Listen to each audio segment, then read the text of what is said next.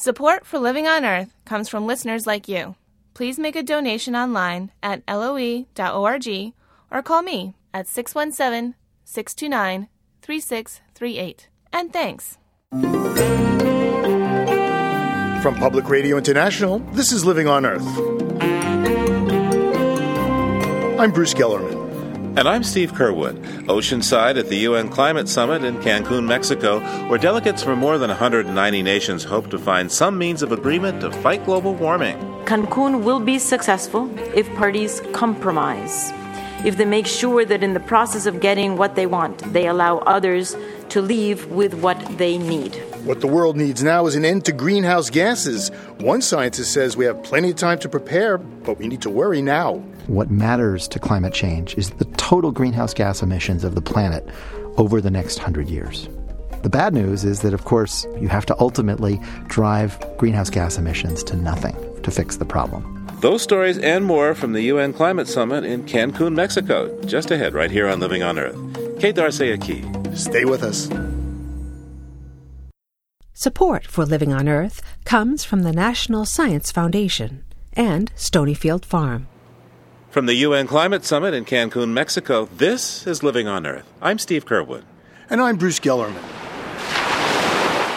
Waves crash along Cancun's famed beaches. It's a timeless backdrop to the climate negotiations where delegates from around the world are racing against time. This is the 16th year the United Nations has convened its Conference of Parties, the meeting designed to hammer out an agreement to deal with greenhouse gases and global warming. It's the warm waters off the Yucatan Peninsula and the Atlantic Ocean that help drive tropical storms. Five years ago, Hurricane Wilma ripped through here. The monster storm, packing 175 mile an hour winds, did billions in damage and destroyed dozens of lives. This year's Atlantic tropical storm season just ended. With 12 full blown hurricanes, it's the second highest on modern record.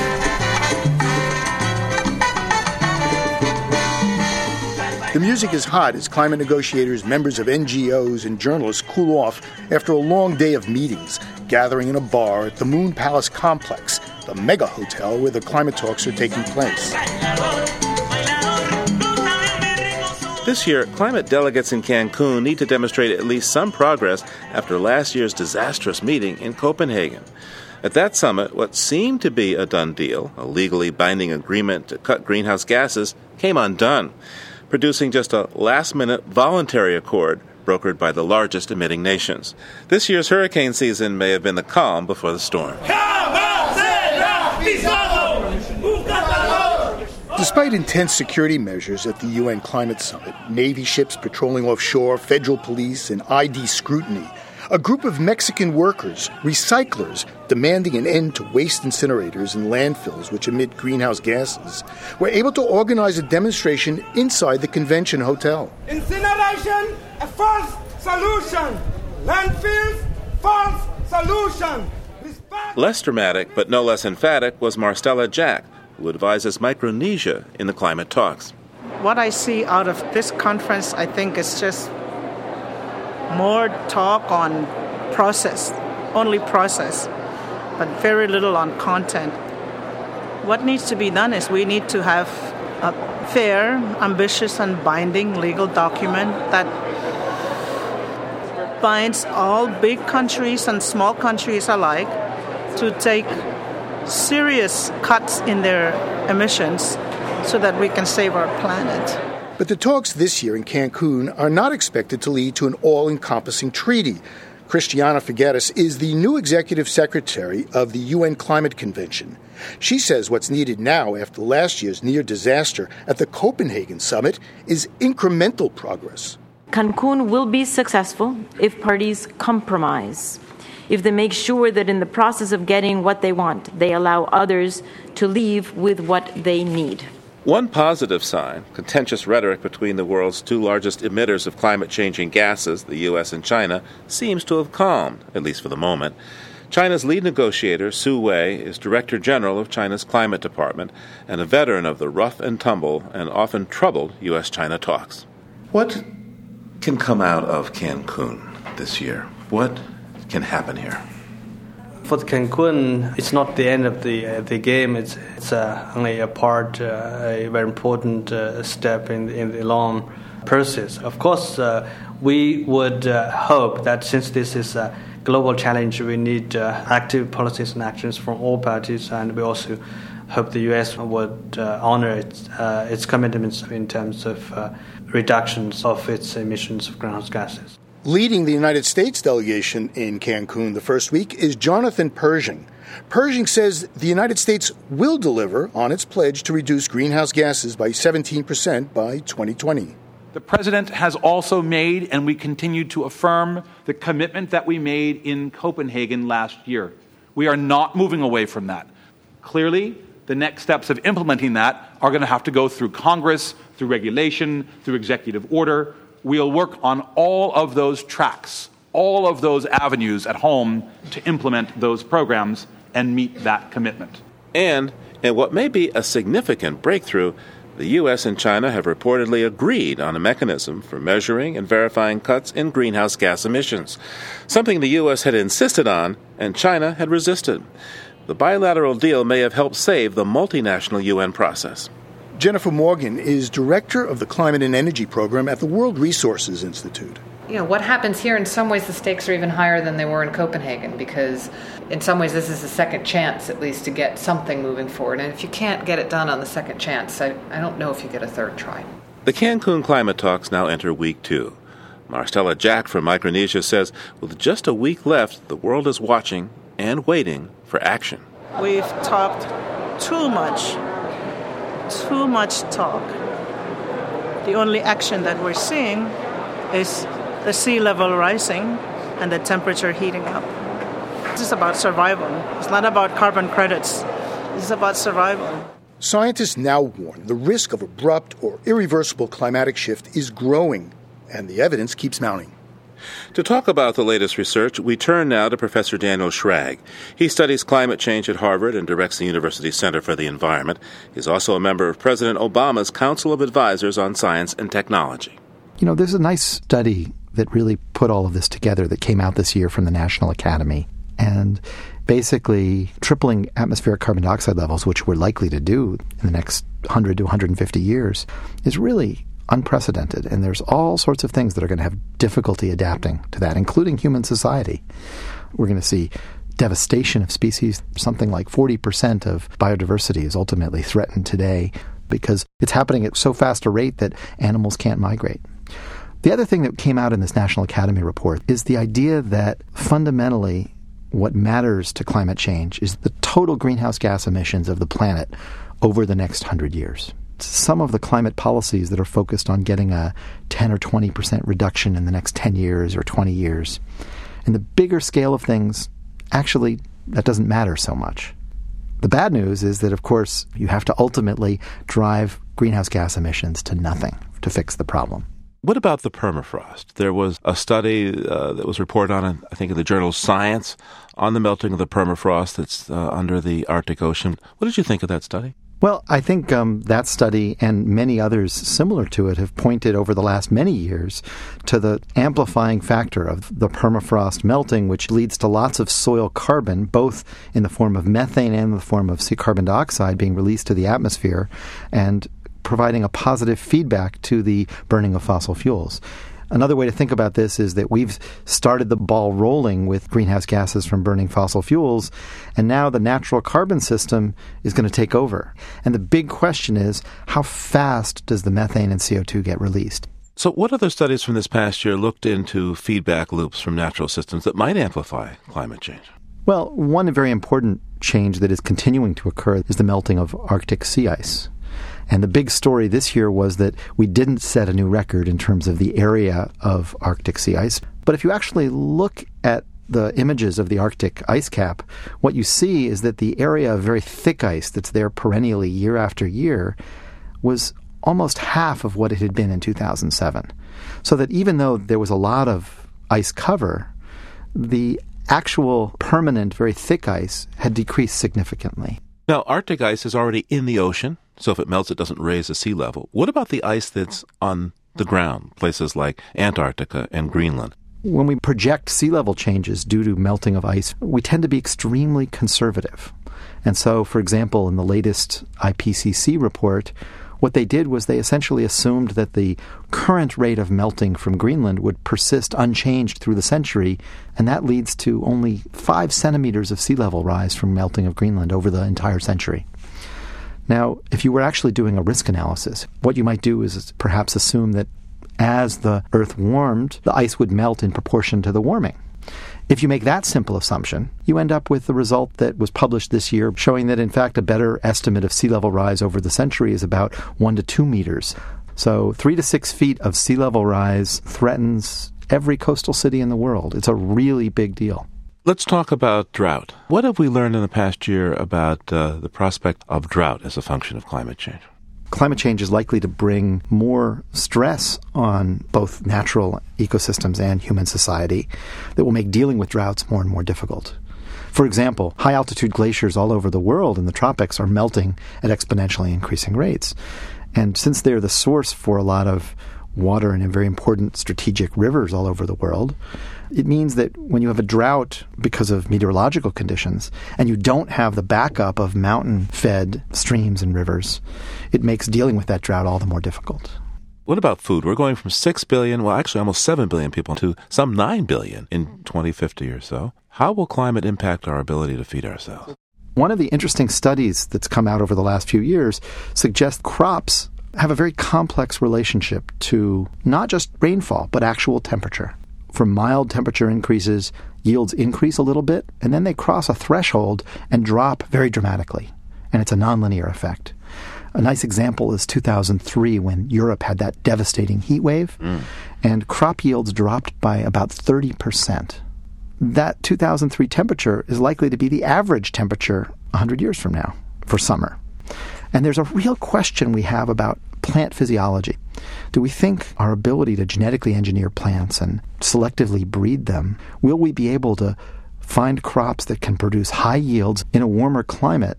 And currently, there's some research that suggests that no, in fact, there are real physiological limits to plants because of the cycling of water through their, their stems that may fundamentally limit the productivity. And we may see a big drop off in food production now, of course, you're close to the White House, being on President Obama's Council of Advisors on Science and Technology. How is the science that we've been discussing being presented in that setting, and what feeling do you have that the president gets this? I have been in a meeting with the president where myself and a number of other climate experts briefed him directly, and it was very clear that the president does get it.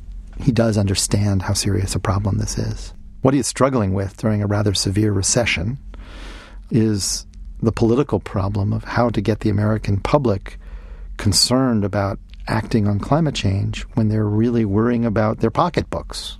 And that's a very difficult problem. I don't envy him. But in terms of the science, in terms of the ultimate impact, he does understand it. Harvard professor Daniel Schrag, thank you so much. Thank you. Earlier this week, community members gathered in downtown Cancun to sing and pray in support of the UN Climate Summit.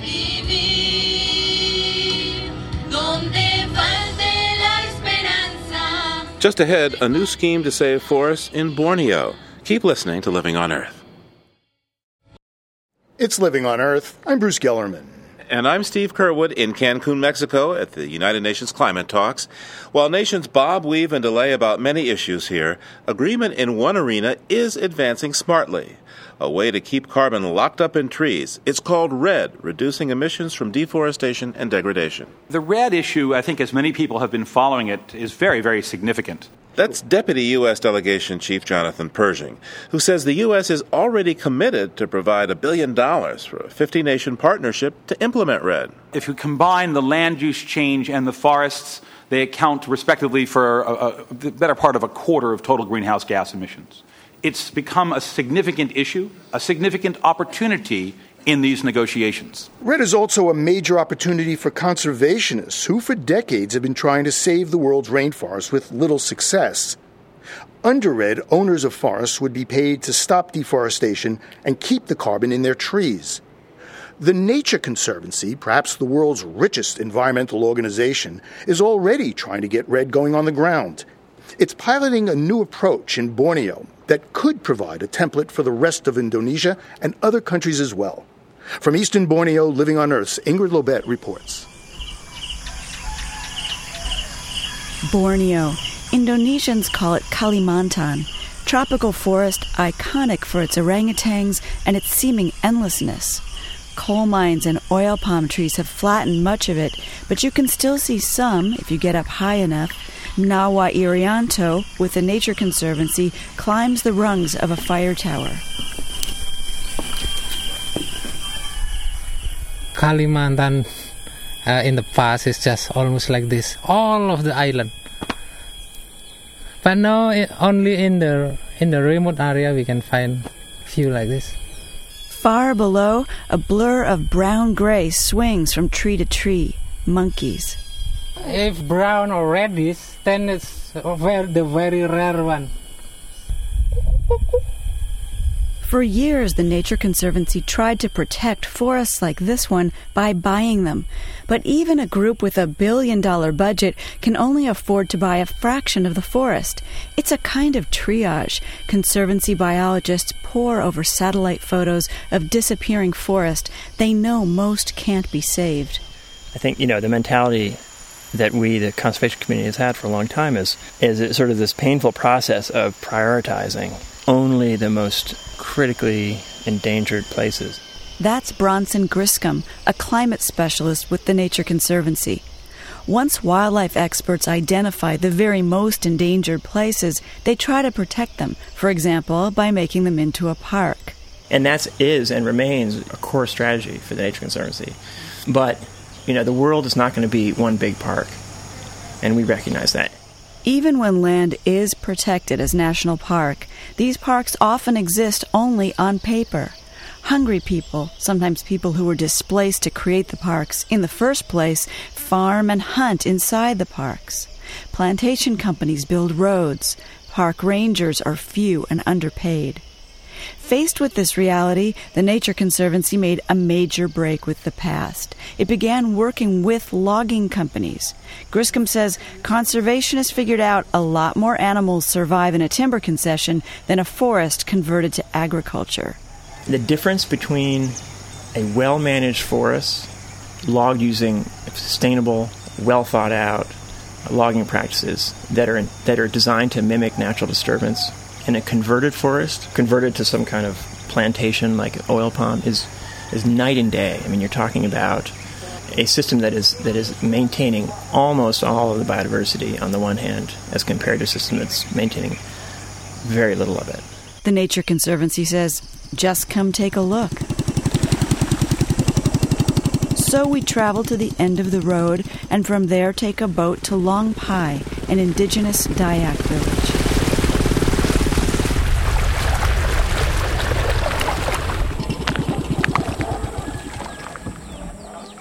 kalau mau tambah nambah ya. Kalau mau ada tambahan, silakan santai aja. Jonas Lacan, a community leader, welcomes visitors into a traditional raised house. There's a computer and maps of the village's traditional forests. Just a few years ago, Lacan recounts, this village was locked in a conflict with a well known timber company that was clear cutting. Dan menebang pohon-pohon manggis yang tempat madu. They cut down our fruit trees. They even cut down the trees ah, where we keep our bees. At a certain point, the community got fed up with the company and took away the keys to the bulldozers in protest. This cutting was contrary to the way they'd used the forest for hundreds of years. Jadi selanjutnya, melihat keadaan-keadaan perusahaan yang tidak komit dengan apa bantuan. We held a protest and halted their production. We shut them down for three years. And for three full years, there was a standoff. Villagers and logging company didn't talk. The Nature Conservancy got involved, and people in Long Pai Village began to organize and then negotiate with the timber company. They won the right to monitor tree felling, and the company agreed to avoid cutting in certain areas. Uh, bisa menerima perusahaan itu kembali karena with TNC's assistance for mediation, we took the company back. Before the conflict, they cut down any kind of timber they wanted. Now we monitor their activities and they cannot take any tree less than 2 feet in diameter. That's our way of conserving our forests. Because if we cut the small ones, we won't have any more trees left. So, resolution. And now several people have filled Jonas Lacan's living room and they want to say why this forest is crucial for people who live here. Apa saja di sini bisa laku ini, seperti sagu. Everything we do, we take from the forest potatoes, vegetables, sago palm, rattan. You can gather them and even get enough to sell them.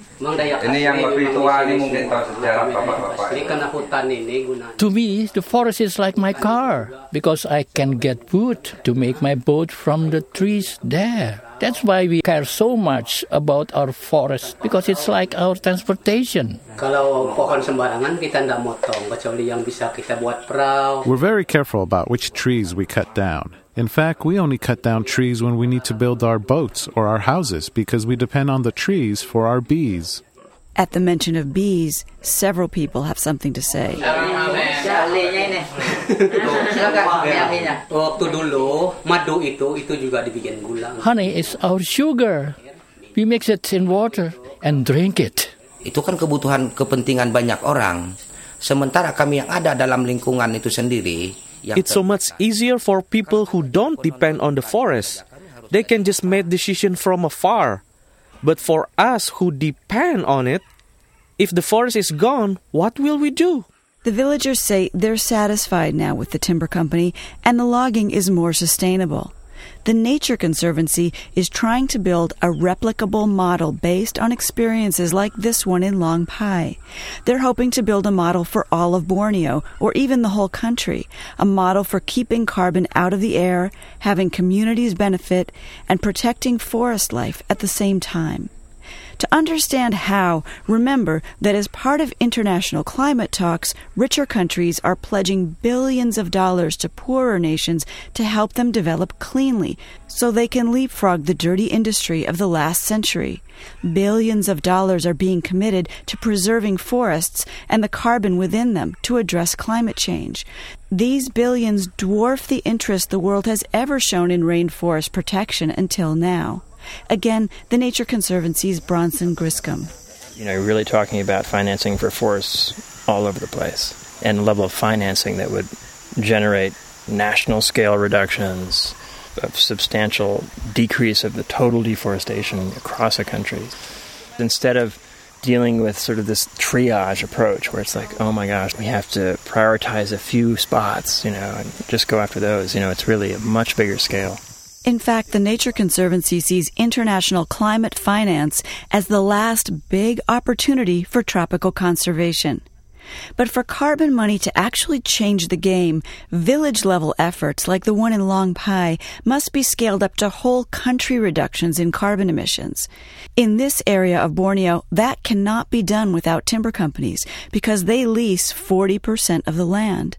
So the Nature Conservancy is approaching them one by one to get them to improve their practices. It's an approach some environmental groups would find questionable.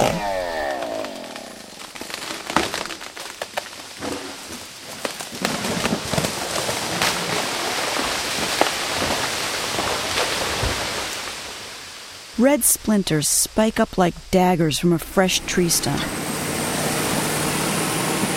And swiftly, a 240 horsepower Caterpillar bulldozer drags the log, racking the trees along the way. Finally, bulldozer and log arrive at the logging road, a muddy gash. Probably 80 feet across. 60 feet of road, another 10 feet of pile. When it rains, these roads pour silt into the streams. This is Belayan River Timber's concession. It's been clear cutting. But the man in charge here, Pak Totok, instead of seeming defensive, seems dismayed. Ya sebagai seorang forester ya sebagai seorang forester ya sangat sedih. As a forester, this makes me very sad. My conscience wants more sustainable foresting. In the future, we will keep learning to do things better. do things better because Belayan River Timber and the Nature Conservancy are coming up with less destructive ways of logging. Using engines much smaller than bulldozers. Think of this as no gash logging. Again, Bronson Griscom. With this system, you are essentially sliding the, the logs along a very narrow skid trail that requires no bulldozer. So, in the spirit of small is beautiful, we have a much smaller machine. It's an engine. How much? Do you know how much horsepower? 22 horsepower. And then a bulldozer would be how much? 300. 300. 200 to 300. So, you've got an engine that is 10 times smaller, and that is powering a big spool with a metal cable on it, and it's just a very simple device. This cable winch system uses one tenth the fuel of logging with bulldozers. It's low key enough that one guy is riding a log on its slow path uphill as if it's a surfboard. Smaller engines mean fewer emissions, and fewer roads mean fewer cut trees, more carbon left in the forest. The Nature Conservancy is now working with eight of the 13 timber companies who own rights in this district. One of them recently won FSC, or Forest Stewardship Council certification. Here again is the Conservancy's Nawa Irianto. In this plot, we still can see, let's say, one, two, three, four, five, six, seven big trees. Means per hectare, there are still seven big trees. It's still a healthy forest. Irianto is showing off a forest that still has large trees, even though it was logged. This selective logging is a middle path between clear cutting and roping off the forest. If forests are harvested sustainably, they have the potential to sequester more carbon than if they're simply left alone. The bulldozer logging path, too, is already growing over. That's because the operator left small hills, like giant speed bumps, every 20 yards. You've built a berm here so that when it rains, the water is not Yes. going to flow down the skid road. Yes, yes. And then the water run that way, slowly, slowly, and slowly, and, and not heavy material down to the river. Nawa Irianto is the one who does much of the work of persuading timber operators here to adopt these progressive practices. He's perennially sunny and caffeine charged and happy to explain. You know, usually people Usually there's resistance when they encounter an environmental organization, because most nonprofits are all about advocacy. But once they see we have an economic approach, and that there will be benefits to certification because they will get a premium price, and they can see nearby another company got certified, it's easier for us to convince the owners to move forward with certification. Certified lumber can fetch three and a half times the price of non certified. As part of the certification, this company also has an inspector now, a tree guardian. His name is Bisam. How about some of your guys that you have working out here? Don't they say, hey, can I take this one? This one's good. memang pernah, tapi saya larang. Yeah, they say that sometimes, but I forbid them from cutting the tree. Ah, dilarang mereka aja, jangan jangan sampai ditebang itu karena ini sudah dianggap pohon lindung. I say no, you can't, because this is a protected tree. If you want to cut a tree, do it in your own village, on land owned by your community. You can do whatever you want there, but not here. Bisam is part of the new face of Indonesia and many other developing countries, well educated young professionals who want sustainable development.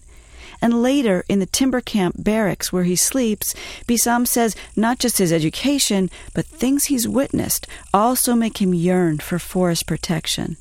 Saya itu perubahan air itu kan sering kena banjir kan padahal zaman dulunya waktu 82 itu tidak ada There are floods now, and there didn't used to be. My own home was destroyed by a flood. My house was destroyed because of deforestation means forests cannot absorb rainwater anymore.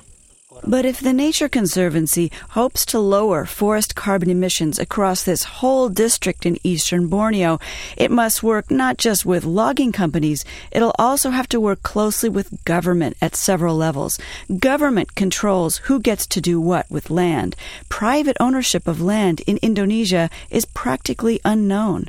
Government slates different tracts for different uses. So the Nature Conservancy is making itself a presence right inside government offices. Working directly with them. So we come to their office, they come to our office, transferring knowledge and to show to them like the whole world is looking on them. That's Fakhrizal Nasher. He's the Nature Conservancy's main government liaison in the region. Nasher says you wouldn't believe the impact it has on local officials when they get access to modern land use tools like satellite maps and simulations. If you can imagine like this, Bupati, the head, the number one persons in this district, if he if he come to his office room and then he see his area, oh this is this is the, the forest that I got, and he can play with that. If I do this, if I change this, what will be the impact? What will be the economic gains? And then he knows like what kind of decision making he's going to make and how that will impact to his own people. Nasher wants to show local officials that conservation forestry can pay. We need to put more options to the forest. You know, we need to put that it's not only palm oil conversion that the most viable economic for these areas, but there are more than that. What the Nature Conservancy hopes to do is contract with logging companies and other industries across the district to lower their carbon emissions. In exchange, they'll be paid. The initial money to pay them will come from donors like France and Norway.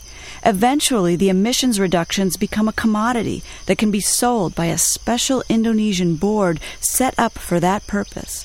This effort provides a crucial first of its kind link between a local project and a national government's promise to reduce emissions. The Nature Conservancy's efforts in Indonesia are well known and often cited by Indonesian officials. The whole project is still very much in the early stages. No contract signed, no carbon credits sold. But the group's hope is that it has found a way to protect forest and the amazingly diverse life within it. If enough of that life is left there, the warm, wet forests here can regenerate, absorbing more of the carbon human beings send out. Nature, then, helping to save us from ourselves. For Living on Earth, I'm Ingrid Lobet. Just ahead, the promise of REDD may be big, but all that cash is attracting the attention of organized crime and carbon cowboys. Stay tuned to Living on Earth. Support for the Environmental Health Desk at Living on Earth comes from the Cedar Tree Foundation. Support also comes from the Richard and Rhoda Goldman Fund for coverage of population and the environment, and from Gilman Ordway for coverage of conservation and environmental change. This is Living on Earth on PRI, Public Radio International. From the Cancun Climate Summit, this is Living on Earth. I'm Steve Curwood. And I'm Bruce Gellerman. Asked why he robbed banks, infamous bank robber Willie Sutton reportedly quipped, because that's where they keep the money. Well, if Sutton were alive and thieving today, you might find him in a forest, because that's where trees store trillions of tons of carbon, potentially worth billions of dollars. The UN mechanism known as REDD is designed to put a price on forest carbon so the owners have an incentive to keep trees standing instead of cutting them down. Already there's some $4 billion for REDD projects on the table, and that could increase to $25 billion a year if climate negotiators can agree on how to implement and monitor REDD. David Stewart is a carbon crime buster. He investigates natural resources corruption with the London based watchdog group Global Witness and he's attending the UN Climate Summit. It's the kind of area you would think about investing in if you were an organised criminal. There's, there's certainly organised crime looking at REDD as a potential market to become engaged in. There's going to be a lot of money coming in from the climate change process, and a lot of the places in which the money is moving into are countries with serious corruption risks, with poor law enforcement, poor regulations, it's easy to move in and move money around and to manipulate the system to take advantage. So, if you were a nefarious person and wanted to take advantage of the proposed REDD schemes, the schemes to protect trees and, and keep their carbon stored and locked in there, how might you do that? I'd be particularly interested in countries that don't have clear land tenure, where ownership of the forest land is unclear, in which it's very easy to manipulate land ownership and so it's who owns the land is going to own the resource. And we now have carbon as a commodity which people are looking at and is now far more valuable. How much money are we talking about? They're talking 15 to 20 billion dollars a year within the next five, ten years. So it's really where the money is. There's a lot of money in forest protection. It's considered one of the more viable climate change solutions. So there's a lot of investment going into it. There's a lot of money being put up by many donor countries, by large multilateral institutions, all looking at various ways of investing in forest protection because forests store a lot of carbon, so they're an essential key plank to any climate change solution. Now, there have already been cases where people have tried to corrupt the system and, and they've succeeded in some cases. There's reports of carbon cowboys moving into Papua New Guinea, trying to manipulate the system to take ownership of land or to have local landowners sign over their carbon rights, and in some cases through the threats of violence. There are reports in Papua New Guinea of the Office of Climate Change issuing carbon credits, even though there was no legislation in place. There's an investigation into some British based companies that are looking at entering into agreements with governments over ownership of the carbon or the ability to trade the carbon on international markets. And there are reports of bribes being paid, of not fair prices being paid for the carbon, and for people taking advantage of, of weak governance systems. So, are there international laws against this? Do we have a system for monitoring it and for punishing people? This stage, we don't. Uh, it's mostly done on the voluntary carbon market. So, all of this activity that's going on now is people getting in early in preparation for the big money that's coming. So, there isn't any mechanism that can monitor it, that can ensure that it's being done according to any international standards, because there are no international standards at this point. And it's an issue that we in Global Witness are advocating further involvement of law enforcement agencies at the beginning in helping to design the system so that there aren't loopholes, that the, the system is implemented in a way that it can be easily enforced rather than trying to fix it up after it's too late. So, is it possible that this conference will come up with a mechanism, a REDD mechanism, to save the carbon in trees, but that when nefarious types and, and people with less than noble motives move in, that nothing will happen, that there will be no stored carbon and the money will just disappear. It's quite possible. There's a genuine push by many to get a good deal here at these climate change talks, in which there will be a strong regime to protect the forests. But there are also many other vested interests involved in this process looking for a, a, deal on forest protection that isn't necessarily in the interest of the climate but is in their own vested interests. So there's a push by the logging industry to protect forests for the benefit of logging, not for the benefit of the climate. There's a push to provide subsidies to the plantation industry. If there's a lack of safeguard in the agreement that we come up with, it may well end up subsidising palm oil plantations and particularly scary is that it may provide an incentive to actually chop down natural forests and replace it with palm oil plantations. It's the lack of these sorts of safeguards that undermine the environmental integrity of the agreement. So, how close are they to building in the safeguards that you'd like to see? We have some relatively strong language around the safeguards, but in terms of actual implementation, there's a lot of weak language, and that's the really important issue that we have to get right at these climate change talks. Well, David, thank you very, very much. Really appreciate it. You're welcome. Thank you. David Stewart is with the anti corruption monitoring group Global Witness.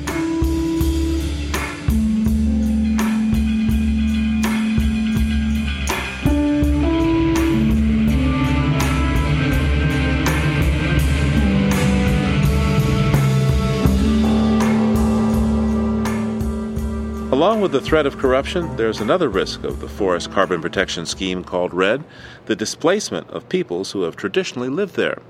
More than 350 million people around the world live in or near forests, and while there are now successful pilot efforts to mediate the tensions between various commercial interests and forest dwellers, climate negotiators have yet to agree on language to protect forest community rights. Living on Earth's Mitra Taj has our story, and she begins her report on the island of Sumatra in Indonesia. Saruha is a community leader of the village of Rokanhulu on the island of Sumatra. On a cloudy day, he stands on a hill on the outskirts of the village and waves his hand toward a vast expanse of trees. In the past, all of this land belonged to the people. He says the land used to be everything for the villagers a source of food, a source of building materials, where future farm plots would support generations to come. But in the 90s, when the Forestry Ministry wrote the land into a concession for a pulpwood company, it became the stage for a tragic conflict. Ah, yang bermuatan pada saat itu kalau nggak 30 sekitar 40-an. Saruha says the deal denied villagers access to even a small slice of the forest. They protested by cutting down pulpwood trees. The company PTSSL, a supplier for the paper giant April, had the police arrest the protesters. Tensions rose, and during a meeting with company officials, chaos broke out. Villagers threw rocks, and Saruha says the company's security guards started beating villagers with sticks covered in nails. Dan saya kebetulan uh, lari menuju, da, menuju salah satu mobil. Everyone was running in different directions to save their lives. I ran to a pickup truck and 30 people got on. We took off and the company's employees came chasing after us in another car. We got away and a few days later we found two dead bodies in a nearby pond. He says another bruised body turned up later in the forest. Three village women became widows, including Rosita, the young mother of three boys. Gimana ya? Singkat aja lah ya. I don't know exactly why my husband died, but I know he died here. It's very sad and very hard because he was the leader of this family. He struggled for the land because the land feeds his children. The head of PTSSL, Pohan, says his employees didn't kill anyone and didn't do anything wrong, but that he gave Rosita and the other widows the equivalent of about $2,000 out of compassion. The local police chief Ansori claims Rosita's husband and his friend fell into the pond and drowned because they couldn't swim, and the third man died from exhaustion as he ran through the forest. But Nurholis, an investigator with Indonesia's Independent Human Rights Commission, says the incident from beginning to end violated basic human rights. The central government didn't take the villagers' land claims seriously and didn't mediate a solution. The police didn't do their job. The bodies were marked with signs of torture, but autopsies were never conducted. And the case, he says, is far too common in Indonesia. Saya dua tahun ya di Komnas HAM ini. I worked at the National Commission for Human Rights for more than two years, and I visited every single province in Indonesia and there have always been conflicts in the forests of every single province. In Indonesia, 65 million people live in and near forests. Most of them, like the villagers of Rokanhulu, have no official rights to the land they consider theirs. In the eyes of the Forestry Ministry, they're squatters occupying a national resource. And Indonesia is not alone. Governments own about 75% of the world's forests. Less than 10% legally belong to communities. At Climate Talks in Cancun, Mexico, with the eyes of the world now on REDD or forest protection as a way to fight climate change, the stakes have been raised, and many worry a final REDD agreement won't do enough to protect people. I think REDD without rights guarantees is potentially a disaster. Peter Riggs works for the Ford Foundation.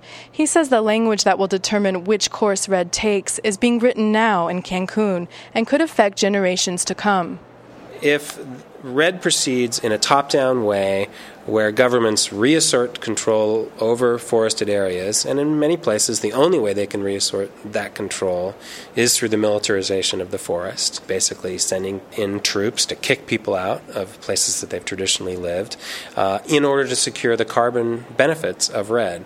That is a social disaster. But if REDD were to move in such a way that community rights were guaranteed and, in fact, led to a uh, reduction in forest conflict, then REDD could be a very positive thing. Right now, the current REDD negotiating text mentions support for the rights of Indigenous and local communities, but Tom Goldtooth, the executive director of the Indigenous Environmental Network and a member of the Diné and Dakota tribes, wants specifics. We're not just asking for right to participation. We're asking right to be involved in the decision making processes. We're not just a stakeholder. Uh, in the north, uh, you know, these were these were our lands. We're the original peoples of the Americas. Goldtooth says he doesn't want to see his indigenous brothers and sisters in tropical countries lose their land and way of life. And key to securing their rights under REDD are four words free, prior, informed consent. Peter Riggs says that provision is controversial in Cancun. Because it essentially would give communities veto power over uh, projects in their area. And not all governments are willing to give communities that kind of power. Bolivia is one of the few that are willing. Chief negotiator Pablo Solon not only wants to put in more language on community rights on REDD, he wants to take out market incentives. No trading carbon credits and no allowing polluters to offset emissions by paying others to protect forests. We think that it's crucial to protect and preserve forests.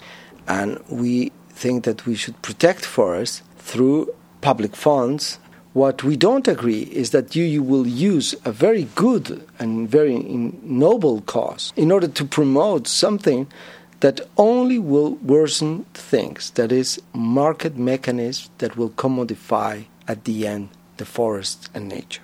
That is what we don't support. We have said it very clearly.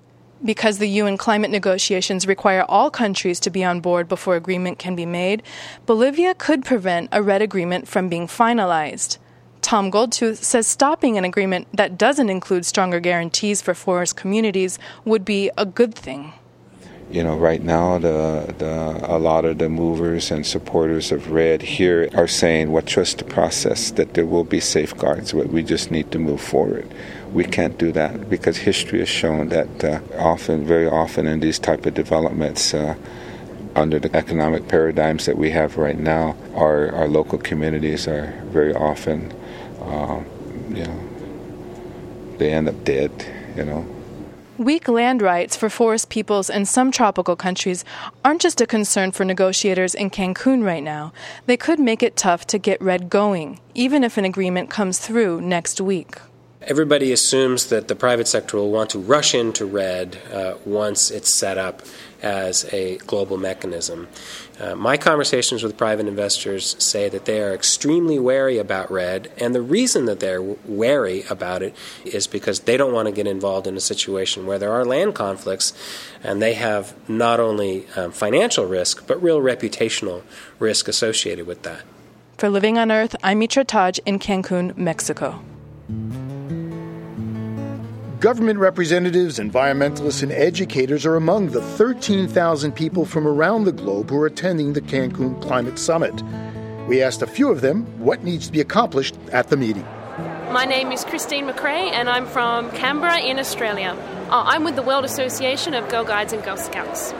I would be very happy if, at the end of COP16, there was a decision taken by all the countries present here that education on climate change should be continued and that there is increased gender balance in education on climate change. So girls and boys get the same access to education because educating women in climate change is really important. They're the mothers, they're the sisters in this world, and they educate their families and their communities, particularly in developing countries. I'm Chaz Misha. I'm from Tanzania Forest Conservation Group. I would say climate change is happening and um, is real, and we have to do something. And um, I won't expect um, countries to have common agreement because of the different histories across across the globe. So at the end of the day, actually, uh, countries have to, to, to think how are they going to address climate change at the at national level, at local level.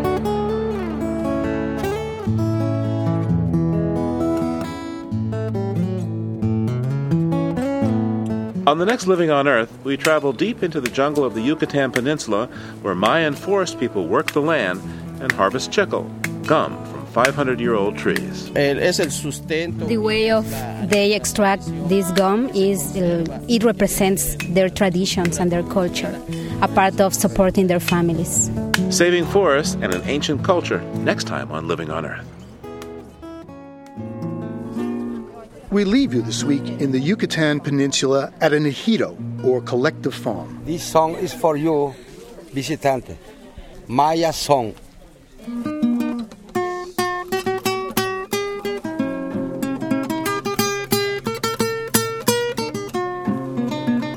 San Antonio Tuck is a community of Mayan farmers. Sunlight filters through the dense tropical forest as a local musician entertains visiting journalists covering the UN Climate Summit, five hours and a world away in Cancun.